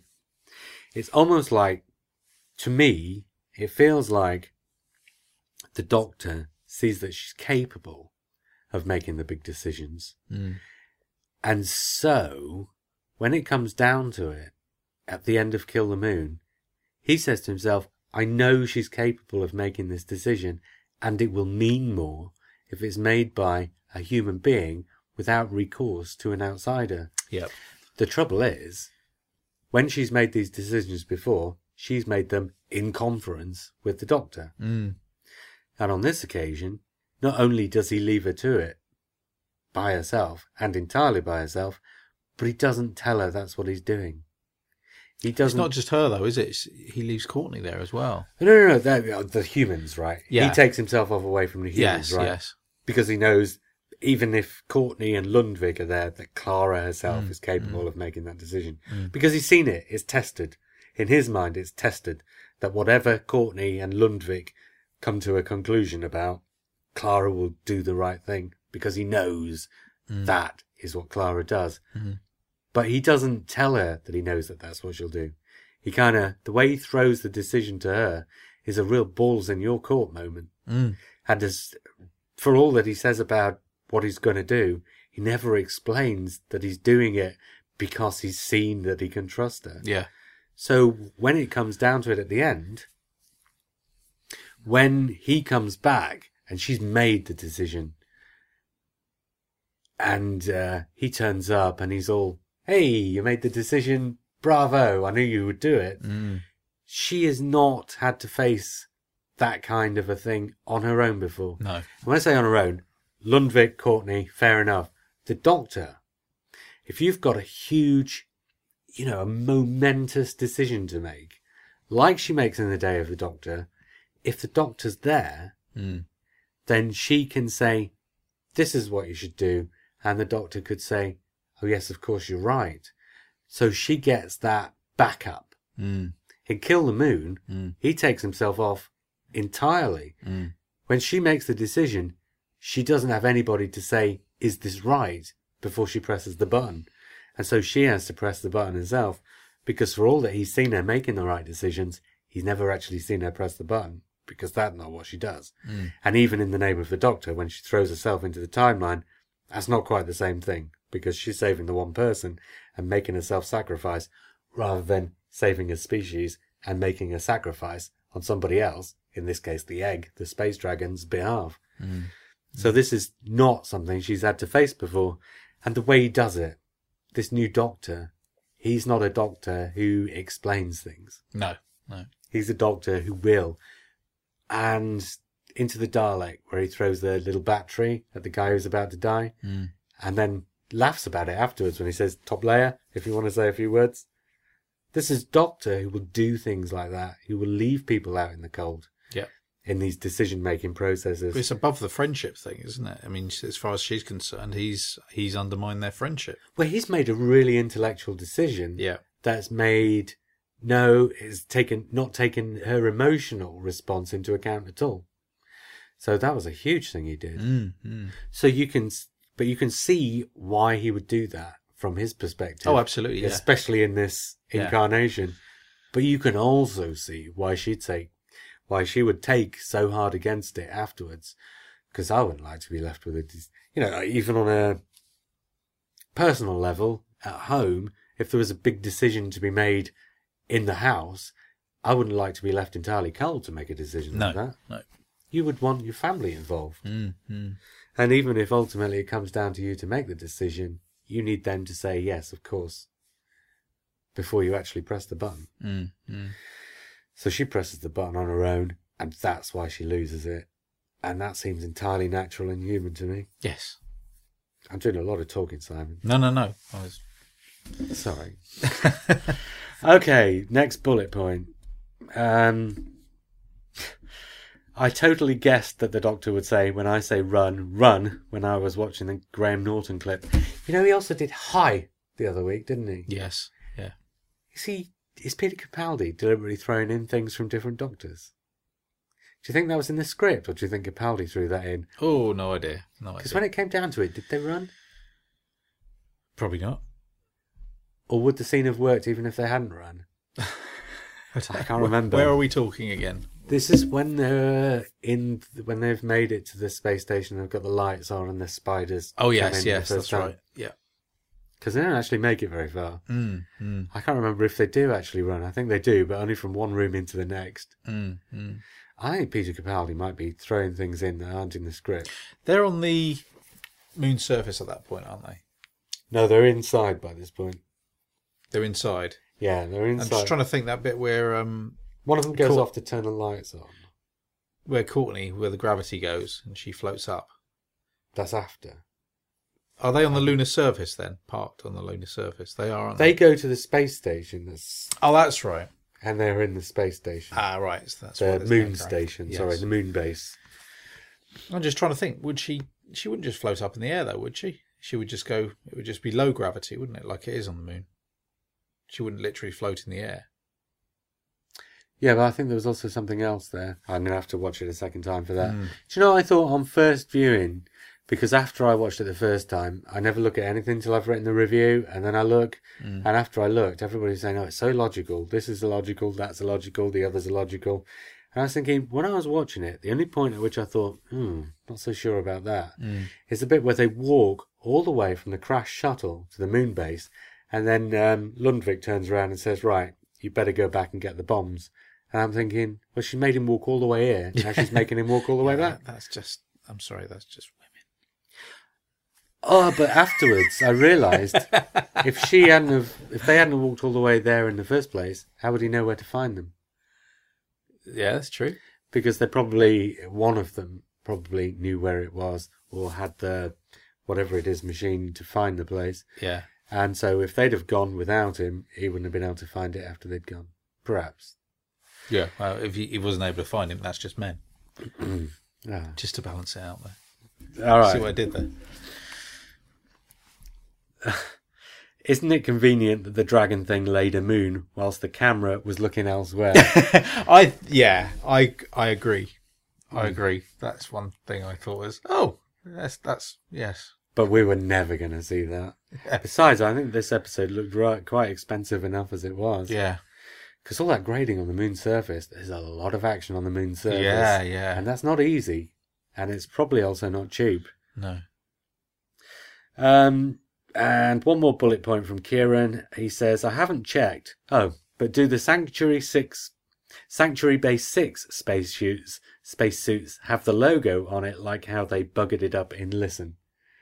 Because apparently in Listen, the uh, Sanctuary Base 6 logo is still on the spacesuit. But actually, I think I've retconned an answer to that when I say the TARDIS made Yeah. them out of the Doctor's mind. So of course they've got the Sanctuary Base Yeah. 6 logos on. so take that, Kieran. Um, he says, so there, see the moon, be the moon. JR loves the squaddy. Kieran. Well, that was nice of him, wasn't it?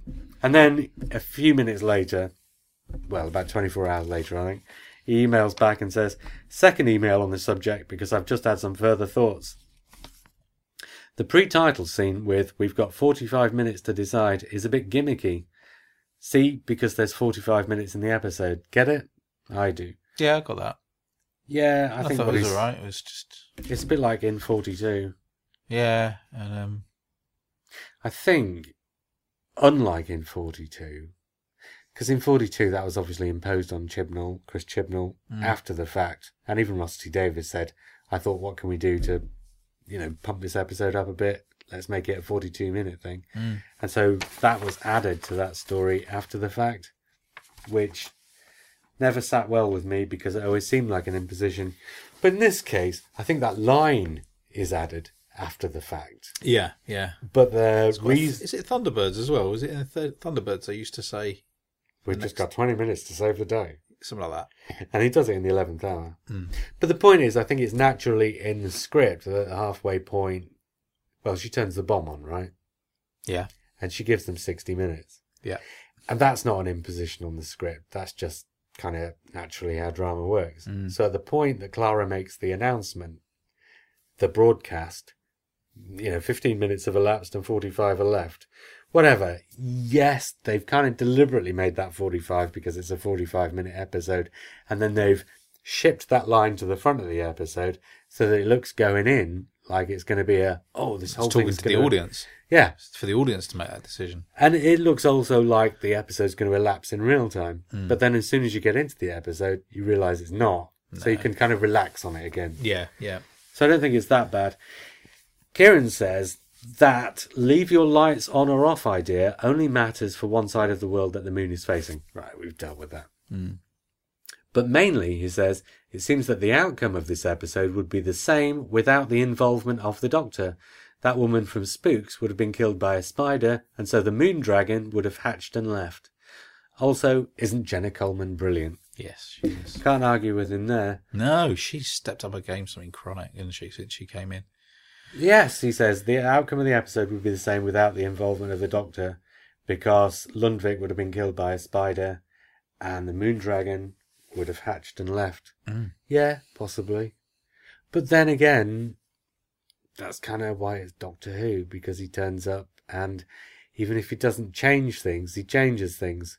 Because as soon as he saves her from getting killed by a spider, Mm. then he also needs to change things so that they play out the way they would have played out. Yeah. So he's kind of changed things and changed things back, Mm.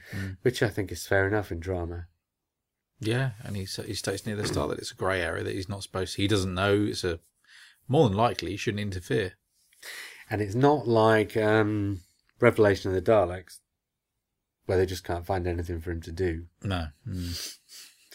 Okay, Simon, shall we get into some of the other things? Oh my god! All right. Okay. Do you know? Well, there's one main other thing, although there were many things being talked about. Well, okay, to preface this, one thing that I've heard and seen a lot in the last few weeks, and especially after the caretaker, is, and this is not countryist, but this is a different way of thinking from one side of the Atlantic to the other. But the countries on the west of the Atlantic are looking at the Danny Pink storyline and how the Doctor's got a problem with him and seeing racist issues there. Okay. Well, uh, and even if they're not saying, oh, Doctor Who's become racist, what they're saying is, is the series addressing the race issue? And the simple truth is, over here in this country, Mm. we kind of, black actors, white actors, we don't even really notice the colour of the skin anymore, do we? I no, don't. No. I think in, over here in the UK, I think because of the history in North America, these things are probably still a lot more prevalent in people's thoughts than they are over here. Yeah. But over here in Britain, you just cast actors with very, and this always comes up when it's like, what's the next Doctor going to be? Is he going to be black, white, whatever? Yeah.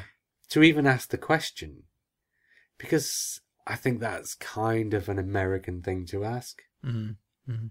Or perhaps a foreign thing to ask. Mm. Not so much an American thing, but a foreign thing to ask. Mm. Because unless you're actually resident in the UK and have been ever since you were a kid, Mm. you probably wouldn't see things in the same way as we do. Yeah. Yeah. I don't think there are areas of this country, and particularly when I say areas, neighbourhoods, where there's still a race issue, but that's often to do with culture rather than to do with the colour of the skin. Yeah. I think anybody in this country really notices the colour of your skin unless you draw attention to it in some way. Yeah. And that would be a cultural thing rather than a race thing, as it were. Yeah. Yeah. So I do not, for one minute, think that anybody working on Doctor Who was thinking, let's use this as a race card so that we can address the race issue with Danny Pink. Mm. He is just a bloke. Yeah. And just the bloke that Clara's fallen for. Just a bloody good actor. Mm. I don't think. Yeah. I'm not even sure I they- think I think he was hired purely because of his acting skill, not for any other reason. Yeah, do you think they even actually wrote the part saying, right, black actor? No, I think they looked probably looked for chemistry between him and Jenna Coleman because the chemistry is brilliant, really good. Yeah. Right, but so you know where I'm going with this. Yeah, go on. Okay, there's been a lot of debate on American podsi- uh, podcasts and uh, websites and etc. about is this episode pro-life or pro-choice? Right. And the answer is it's not any of those things. No. And again, here in the United Kingdom, the whole abortion thing is not an issue. No. Not really. It's not something that makes the news. It's not something that's in people's thoughts. Mm. It's not a. It's not a um, campaign strategy for political arguments. Mm. It's not an issue. Yes, for some people in the UK, the abortion thing is an issue, Mm. but that's a very small number, and the rest of the population really never considers it. Not unless they're in that situation themselves. No, and in which case they consider it on a personal level, Yeah. not on a religious or moral level. No, no. So I don't think it was ever in Peter Harness's mind No. that he was doing a story about abortion. No. And if it had been in his mind, I think he would have written a different story, perhaps only a slightly different story. But the clue, the tip off that he's not doing a story about abortion is the fact that the central premise of the decision Mm. is about how it affects the people down on the planet's surface Yeah. rather than what's coming out of the egg Yes. Yeah. what's coming out of the egg is only really an issue for the people, for the three people who are sitting on the egg. Yeah. If it had been about abortion, that would have been much more of a social issue Yeah. than it would be about a natural issue. it's it's the physicality of it. It's the hatching of the egg, which is going to have an effect on the planet. I think if the writer had wanted it to be some kind of analogy for abortion, then it would have been far further back in the process. It would, would have have been, this creature that comes out of the egg might kill us. Yes. It would have been about the creature rather than about the egg. yeah. Exactly. Yeah, you're right. It's about the egg. It's not about the creature. And the decision would have been going back to what I was just saying, just to mm. finish that train of thought. The decision would have been a social decision rather than a natural decision. Hmm. It wouldn't have been this thing, this natural thing is happening in the sky that might cause devastation. It would have been this social event is taking place in the sky. Hmm. Should we stop the social event? Mm. because then you could have brought and i mean i'm not necessarily saying that he would have in an overt way but then you could have brought religion or not necessarily religion but the kind of beliefs that you have from a religious mindset mm. into the debate that's never brought into the debate not to my recollection it's entirely about does humanity get killed off or not Yeah. and so, yeah. you know, abortion is not about does humanity get killed off or not. So he's having an entirely different debate. Mm. So while there is, It's almost got. It's, it's probably got more in common with talking about badger culls or the, the culling of species because it's, let's not forget it's a different species as well. mm, well, It- the way you could say it's you know it's it's about the human the human race finds a threat from a particular species. They're saying that species is carrying a disease. well, the way I do we put wipe it, out yeah, the mosquitoes? Do the way do? I put it is, if you had a time machine, would you go back and kill Hitler at birth? Mm. That's the way I put it because you know Hitler grows up to be a killer. Yeah, do you go back and kill him at birth? That's not about abortion. That's about a particular person and what that particular person will do. Mm. Well, this debate is not about abortion. It's not about the killing of the dragon. No. It's about what might happen if you don't. yes, So it's not about it's not about the act of the killing. It's about what might be the consequence of not. yeah, And abortion is not about what might be the consequence of not. Yeah. It's about what might be the consequence of doing it. It's the reverse. It's the opposite. to say one of the things to be fair to the people who were saying that it's an analogy for abortion. You can see There's why. that- yeah, there's certain things, isn't there? The thing about the baby kicking and things like that. Hmm. Well, that's that's her saying yes. It's a it's a It's a living creature. It's a living Nature creature. should be allowed to run its course. yes. But not, like I say, from that perspective. But Mm. you can see why people, especially living in countries where that's more in the national psyche, would see that link. But then that's the sign of good art when it acts like a, a mirror on Yeah. society. yeah. and people take what they will from it. And as you were saying, um, sorry, was it uh, was it Christopher Christopher Bryant who did the quote about Yeah. poetry where people draw meaning from it that wasn't necessarily there when people write it. And that doesn't make it a bad thing. It doesn't make it a bad thing that people are talking about these things. But to reflect that mirror back on the thing and start blaming the thing that's reflecting those issues yeah, yeah, yeah. is not. Do you know, I think, you know, you said at the start of this episode of this podcast that you thought it was good, but not classic. Yeah. Have I persuaded you that actually it is classic? Yeah, it probably is. It probably is. It's because real. Uh, I, I think everybody who hates this episode as well hates it because it's so good and because it's reflected something back at them that they didn't like so much. And I'm not saying to the people listening to this podcast at home who maybe didn't enjoy it, oh, he's saying I'm a bad person. I'm not saying you're a bad person, Mm. but I think this episode and Oh, you know- people, people should be allowed to not like it. It's- yeah, I think this fine. episode is magical and poetical and exceptionally good. Mm. But I also think that because of those things, it's not your standard run of the mill Doctor Who. No, it's not. And I think that possibly that's a step too far away Mm. for some people. Yeah, yeah. But I thought, I mean, I don't think it's a 10 out of 10 No. because, you know, like I say, that first 20 minutes was odd and disjointed and didn't seem to flow. Mm. And so I'm scoring it 9 out of 10. That's what I scored it in the review because of that. Because I thought the last half an hour is 10 out of 10 stuff. The first half an hour is probably 8 out of 10 stuff because the atmosphere was good. The Mm. effects were good. Mm. The sort of, you know, the suspense was good. But it did feel a bit disjointed. Mm. Tony Osoba only got five lines and the other poor chap only got four. Or whatever. Do you want to give it a score, Simon? Yeah, I think I'll go for an eight. I don't. I don't think it's a nine out of ten. I don't know why. I don't know why. When I was watching, I was thinking, "My God, this is a really good one again."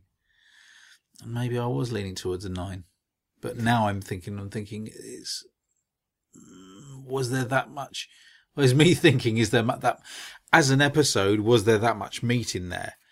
But it's that after effect thing, isn't there? There's more. The meat is uh, more in what the episode reflects onto you than what's actually in yeah, the episode Yeah, which itself. is really clever. Which is really clever. Um, it does concern me the the bile with which people react to these things because of what it generates in them. But um, I don't know. Maybe that's a good thing. Maybe that is a good thing. But you know, uh, All right. mm. Let's call it a night, Simon. Because we? there's only the two of us. start? You want to start again? No, no, no, no, no. Can we end on a positive note? Is there a positive note? I think there is. Frank Skinner's in it next week. He is. And for anybody who doesn't know, Frank Skinner once mentioned me on his Saturday morning radio show on He Absolute did. I Radio. heard that. Yeah, yeah, yeah, yeah. Get him on this. Come on, Frank, if you're listening now, because he listens to Radio Free Skaro, doesn't he? Yeah, but he doesn't listen to us. Why not? Well, everybody listens to Radio Free Skaro. Yeah. Okay. Well, there you go. Not everybody listens to us. So what's what's the British podcast that everyone listens to then? Ooh, I wouldn't like to say. No, But as soon as you brought it up, Go on then. well, I said, Oh, you recommended a few on Facebook this week, didn't you? yeah, I'll do it here as well. Why not? Because I mean, some people are listening to us because of Starburst, obviously, Mm-hmm. and the other people have found us by various other means. But if you're listening to this, presumably you like Doctor Who podcasts, right? Mm-hmm. And uh, there's a load, really lots and lots and lots of Doctor Who podcasts out there. And apart from the main ones like Radio Free Skaro and that Australian one, the Doctor Who podcast, I think that's a pretty main one. So forty-two. No, no, no, the Doctor Who podcast. Oh, the Dodds. Yes, yes. the one that takes place in the trailer or something? Caravan? Okay. Right. I don't know. I apologise to the people who make it if they're listening to this, There's only but so much time, isn't there? yeah, it's one of those ones where I just thought, oh? Caravan? Oh, it's tricky, isn't it? Because you hear about music. There are musicians who don't listen to any music; they just make their own music Hmm. because there isn't time. Yeah. Right, but Prog to Who, I mentioned them a couple of weeks ago. Yeah, yeah, They play three prog rock tracks in the middle of every episode. and it's great. yeah. And their chat, they're three northern chaps, and they kind of just chat. Mm. Do you know that's what I like? When people just chat. When you can just hear it's like three mates chatting. Mm. And they're saying all the things that they'd say in a pub, except they're recording it, right? Mm. And Prog to Who's very much like that. Mm. And so is the Krynoid podcast. Oh, was it? Which I've, I've I'd been- not heard of that until you said about it. Well, well, that's just two, so it's not quite as. Is it crinoid? Is it not crinoid? It's crinoid, you twit. Well, that all comes from Target novels. Yeah, but that's just two chats instead of three. Mm. But they just, and they're quite southeasterly, Yeah, so they have that. But and two of them are brothers as well, right. because this one chap who's the main chap usually does it with another chap, but the other chap's been away, so he's got his brother. So it's two chaps who sound almost identical, talking quite intelligently about Doctor Who. Mm. So their chat's not quite as laid back, but it's very engaging. Mm. And obviously Diddly Dum. Which that goes straight down the middle, doesn't it? Really, you've got that nice. Yeah, nice balance. Hmm. I like to listen to Proctor and then Krynoid. And then Diddly Dum, where they're all utterly insane. Yep. And then 42 to Doomsday, which is the Australian one, which I listen to, which is again just two blokes. And even though they hate Steven Moffat, I pulled a face then with my fingers. Even though they, they're not big fans of Steven Moffat, their chat's generally pretty intelligent and also quite chatty again, like I like. Mm. I, I don't like affectation. I don't like podcasts that throw stuff in, like sketches and things like that. Mm. You know, if you're getting into the area of doing sketches, It's tricky, isn't it? It- Mm. Yeah, it's tricky to do something convincingly like that. And I know, you know, some podcasts, I know the Oodcast do it well, don't they? The only thing I don't like about 42 to Doomsday is the edit. I think you should just press record and put the, whatever the conversation was, you should put it out. Mm. And that's the great thing about Radio Free Scar, don't edit. And Proctor Who, even though they play three songs in the middle, they actually have their Skype set up so that they can do that live. So they actually are listening to the And songs react to it and carrying on naturally, with it. Yeah. Mm. Yeah. The early days of this podcast, when I was mixing it, I was putting all effects and stuff in. We don't have any bells and whistles now, do we? No, we don't. Idiot. right. By the time you hear this, you'll probably have watched Mummy on the Orient Express. So no point in us previewing it or anything like that. So, uh, is there anything else we need to bring up? No, no. Film review? Film, film review. Yes. Shall I do a film review? Go on then. Since as we did a Road Manners review at the start. There's, well, this week I watched Kite. Oh, right. Okay. You know that? I've heard of it. It's based on a 1998 Japanese anime. Right. Yes. And well, actually, in 1998, the plot was probably a bit less predictable, Mm. but actually, the plot's very predictable. Mm. But it's not about the plot really; it's about the atmosphere and the characters, Mm-hmm. and it's kind of. Have you seen Blade? Yes. It reminded me a bit of Blade Oh, really? in that it's washed out colours Mm. and it's set in a kind of slightly. Well, it's set, it's filmed in Johannesburg. Mm-hmm.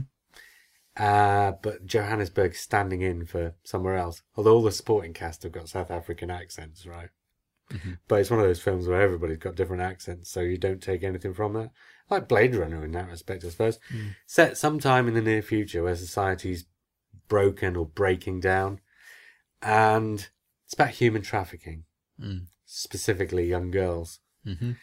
And the lead character is a girl, don't know, maybe 17, 16, 17, thereabouts, Mm. who a few years previously, her father, who was a cop, was killed.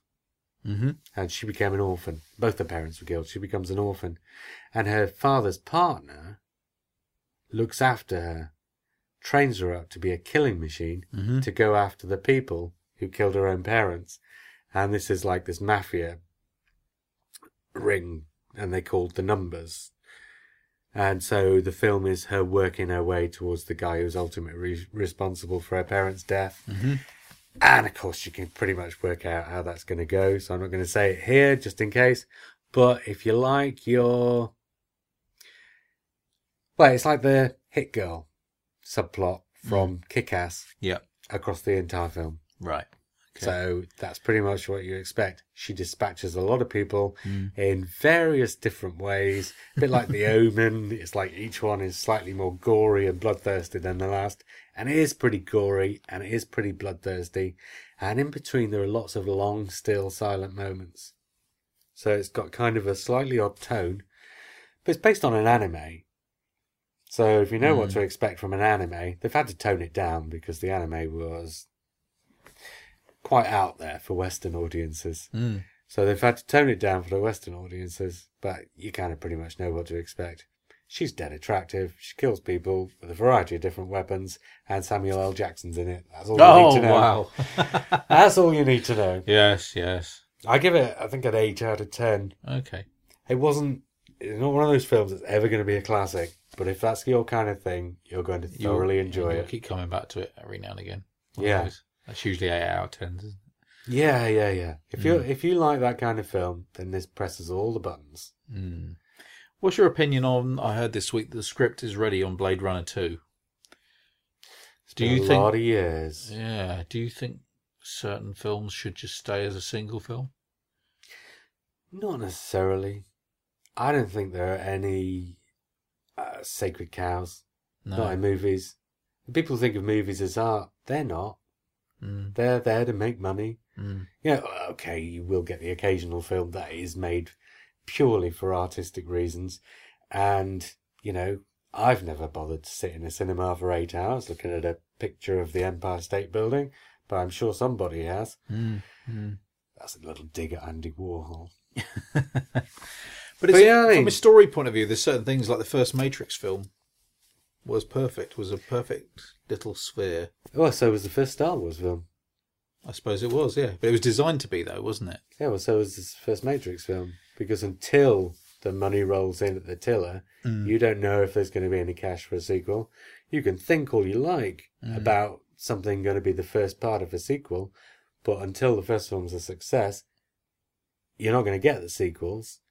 And if the first film's open ended in such a way as to be obvious that it is the first part of a trilogy, unless it's an already established property like The Lord of the Rings, Mm. People aren't going to go and see it because everybody who comes out on the first night is going to find it very unrewarding and especially these days going to go on social media and say so and the box office will just die Mm, mm. so star wars is entirely self-contained and the matrix is entirely self-contained all first films are self-contained the godfather Mm. which is why even though a lot of people say the godfather 2 is a better film i don't think it is because the godfather is self-contained. Godfather 2 is not. Mm. it's not open-ended for the godfather part 3 but what it is is reliant upon your knowledge of the first one. Mm. but yeah i don't think there are sacred cows. I think and uh, i feel exactly the same way about remakes. I don't think there's anything you shouldn't remake. But if you're going to do a remake i think you would be better advised to remake something that's not very good so that you can improve upon it Absolutely, yeah. rather Yeah. than. But in terms of it being a sequel, why shouldn't there be a sequel to a film that was that good? And you, yeah, yeah. I suppose obviously it's not going to be Philip K. Dick. but then the first film was only twenty five percent of the book anyway. Oh, was it? Yeah, I mean it was the plot from the book, Yeah. but it was only twenty five percent of the richness of the universe. Mm, mm. Only twenty five percent of the ideas. Thing is, oh, I was about to say something really profound then, and it's gone. it's like No, I wasn't. Uh, the, the, the thing is, if you come up with an idea that's like a really good idea for a film, for a script, Mm. and it's very similar to Blade Runner, and you say, okay, it's very similar to Blade Runner, I'd better change this, otherwise people will just think I'm ripping off Blade Runner, then you are compromising yourself. But if you take that script to the people who are responsible for the Philip K. Dick estate, Mm. or the film company that owns the rights and say, look, I've got this idea for a sequel to Blade Runner. Mm. If they look at the idea and if it was strong enough in the first place, they'll say, you're right, that works. Mm. It doesn't work to the detriment of the first film, No, no. but it adds to the universe and takes the story on. Yes. And so instead of trying to move away from where your inspiration was and compromising yourself, Mm. you just move it into that universe, which is the opposite of a compromise because if you're thinking in those terms in the first place, you're obviously a fan of that.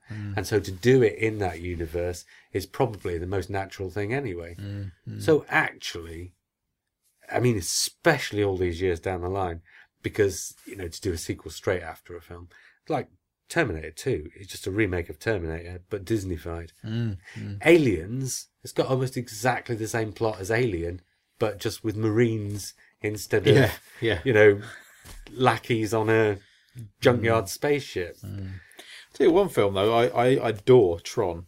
Not the greatest film ever, but I adore it because it's a it was a one off. Because of what it was.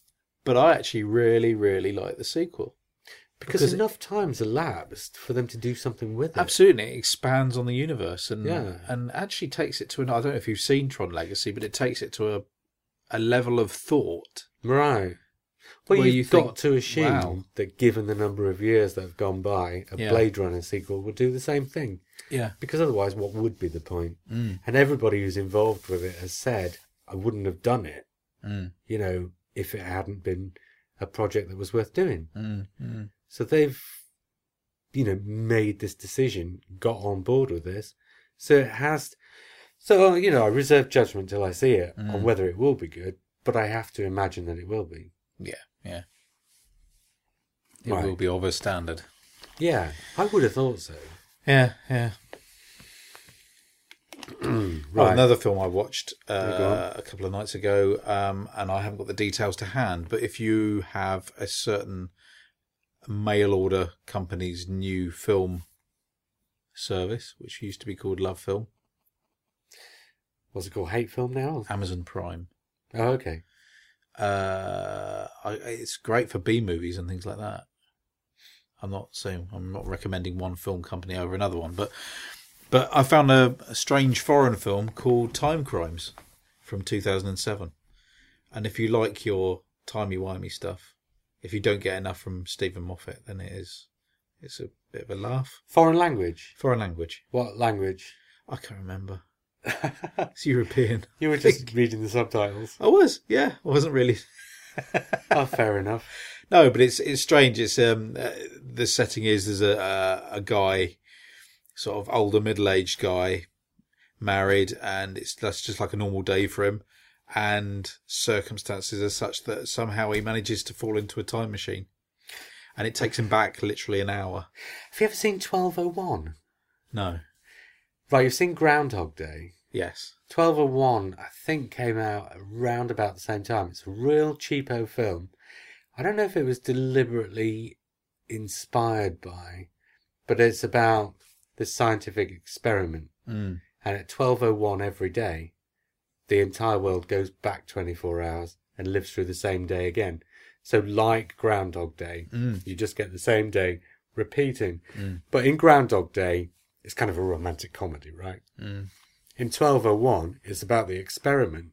And can one of the guys who was involved in the experiment, and because of his involvement in the experiment, if I remember rightly, he's the only one who knows what's going on.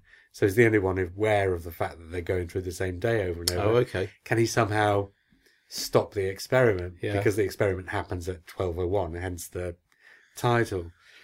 And it's one of those odd films that kind of doesn't sound like much, Mm. but it's just got a real charm.